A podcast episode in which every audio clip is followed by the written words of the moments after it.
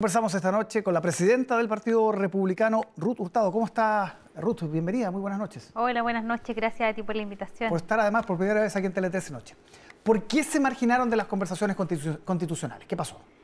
A ver, nosotros eh, participamos en todas las primeras reuniones pero la verdad es que nunca hubo la voluntad política de escuchar la propuesta que nosotros teníamos que esto se radicara en el Congreso, que fuera habilitado, debatido y sancionado en el Congreso con un posterior plebiscito de salida todas las fuerzas políticas llegaron con la intención de que hubiera una nueva convención y para nosotros la verdad repetir la fórmula ya fracasada eh, y que fracasó finalmente el 4 de septiembre con este plebiscito y este resultado de casi 8 millones de chilenos que votaron en contra, eh, no, no es la vía para nosotros seguir insistiendo con esa alternativa para dar respuesta a las personas. ¿Pero usted mete en el mismo saco a Chile Vamos también? ¿Está con la misma idea?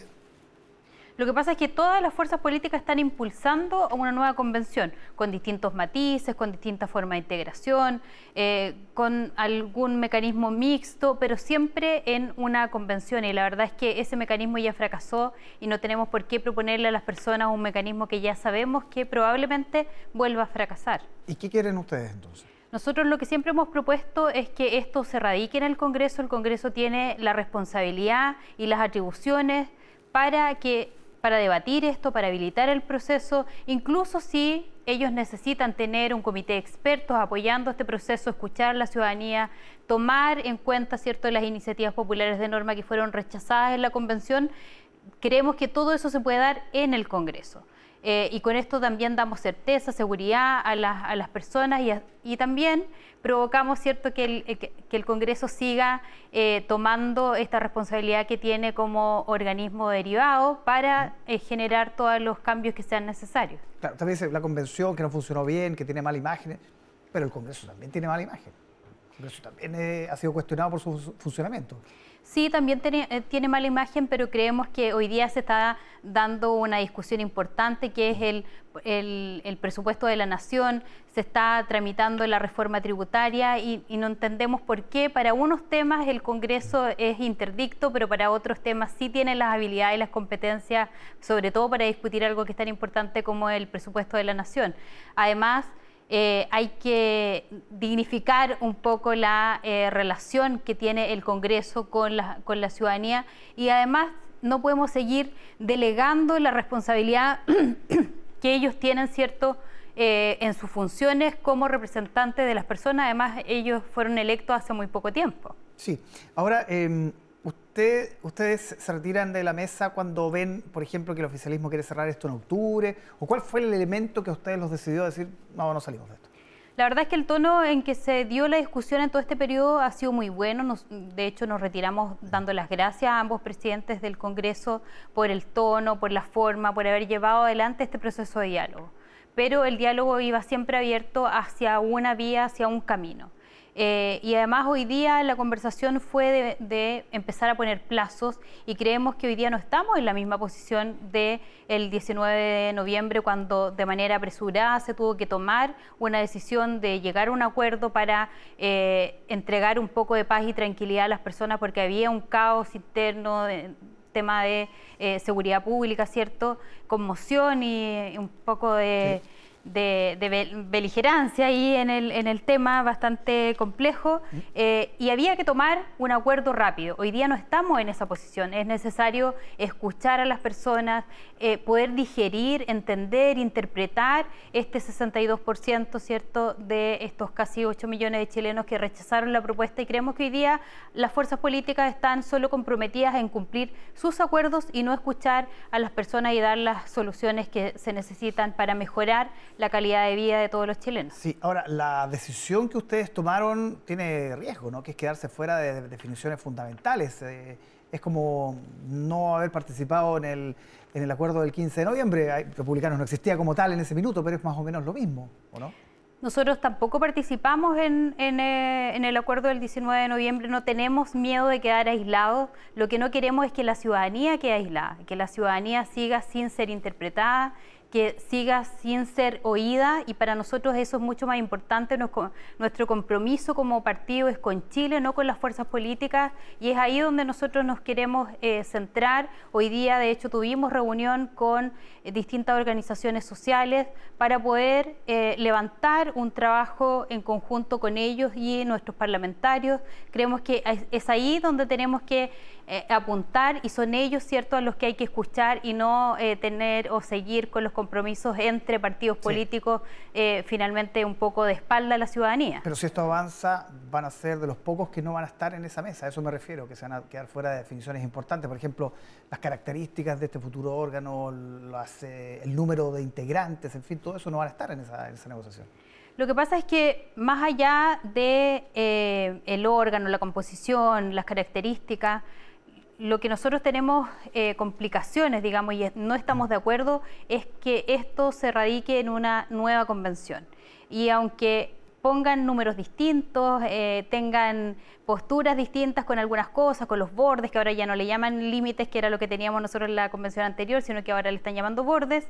La verdad es que aunque le cambien el nombre, es mm. casi lo mismo. Y nosotros creemos que esa, esa fórmula ya está fracasada y no es lo que nosotros queremos para dar una solución a las urgentes necesidades de las personas. ¿Y qué opinión tienen de lo que está haciendo Chile Vamos, que sigue en la mesa, eh, que está tratando de llegar a algunos acuerdos? De hecho, el presidente de la Cámara dice que hay un 80% de acuerdo, algunos dicen que no es tanto, pero hay, hay algunos bordes, algunos principios en los que existiría cierto consenso. ¿Qué opinión le, parece, le merece lo que ha hecho Chile Vamos en esta negociación?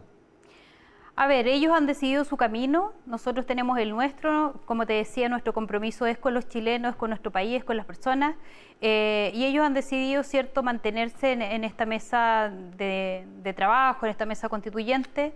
Eh, pero yo más allá de ver acuerdos, un 80% lo que veo son más nudos que eh, acuerdos los que hay. Les ha costado mucho eh, salir de esta discusión y empezar a trabajar por las personas. Y yo creo que eso finalmente es lo que nos motiva a nosotros salir de ahí, porque no podemos seguir perdiendo tiempo ni dilatando además las soluciones para el tema de seguridad, el tema de inflación. Tenemos hoy día el Banco Central entregaba cifras que son alarmantes, donde las personas hoy día no están llegando a fin de mes, no les está alcanzando el sueldo porque cada vez los alimentos y todos los servicios están más caros. Por lo tanto, hay una agenda importante que tiene que entregar el gobierno en materia económica y también apuntar en temas de seguridad y en eso nosotros también estamos preparando para poder presentar iniciativas. Ya hemos presentado varias iniciativas en materia de seguridad, mm. pero creemos que hoy día el foco se tiene que centrar en eso, en combatir el crimen organizado, el terrorismo en la Araucanía, la inmigración ilegal. Son temas que hoy día a la ciudadanía le importan más que llegar a un acuerdo de una nueva convención. Bien,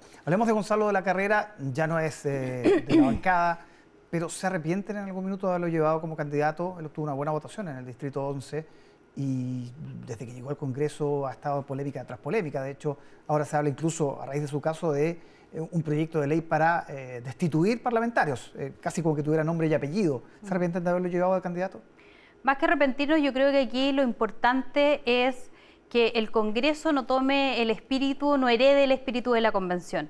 Aquí los parlamentarios de todos los sectores tienen que estar a la altura del cargo, a la altura de la ciudadanía y responder con proyectos de ley, no que vayan en la línea, ¿cierto?, de sancionar o, la celeridad, ¿cierto?, de hacer estos proyectos de ley. Yo creo que esa fuerza y ese ímpetu tiene que estar centrado en proponer proyectos de ley que vayan en apoyo a la ciudadanía más que por eh, limitar la libertad de expresión de alguien. Con esto no quiero decir que estoy de acuerdo con los dichos de él, porque tienen que, el Congreso es un espacio de respeto, de diálogo eh, democrático, republicano, y eso se tiene que...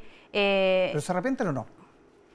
Es que más allá de arrepentirnos o no, él tuvo el voto popular de las personas y las personas lo eligieron y yo creo que aquí lo que tenemos que centrarnos es que el Congreso deje de estar llamando la atención por mm. estas salidas eh, de, protocolos de madres, sí, efectivamente, que, han tenido, y no solamente Gonzalo, muchos otros. o sea, el, el espectáculo de ayer de parlamentarios tanto de derecha, de izquierda. Vimos en el hemiciclo ahí un espectáculo bastante vergonzoso y la verdad es que la ciudadanía hoy día quiere que los parlamentarios, más que pelearse entre ellos por salir en una cuña, dando una opinión eh, ideológica, lo que quieren es que se sienten a, conversar y se sienten a trabajar por las urgentes necesidades de las personas. Y el proyecto de destitución de parlamentarios que el gobierno le puso urgencia en estos días, ¿ustedes lo van a aprobar? ¿Les parece bien los términos o no?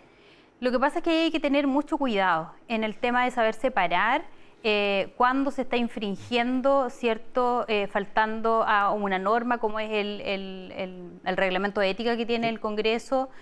Y por otro lado, ¿cierto? El tema de la libertad de expresión. Eso hay un hilo muy delgado en el cual eh, yo creo que es, importante mirarlo con mucha calma eh, y discutirlo de una buena manera para que esto no se convierta en lo que pasó en la convención, ¿cierto? Que teníamos un, un comité talibán, inquisidor, donde cada uno de los que pensábamos distinto éramos llevados constantemente a este comité de ética. Entonces yo creo que ahí hay que tener cuidado en no, en no coartar en definitiva la libertad de expresión, pero que también que esta libertad de expresión vaya acompañada de respeto y de sensatez de quienes la emiten. Ruth, ¿es difícil ser un liderazgo femenino, ser presidenta del Partido Republicano?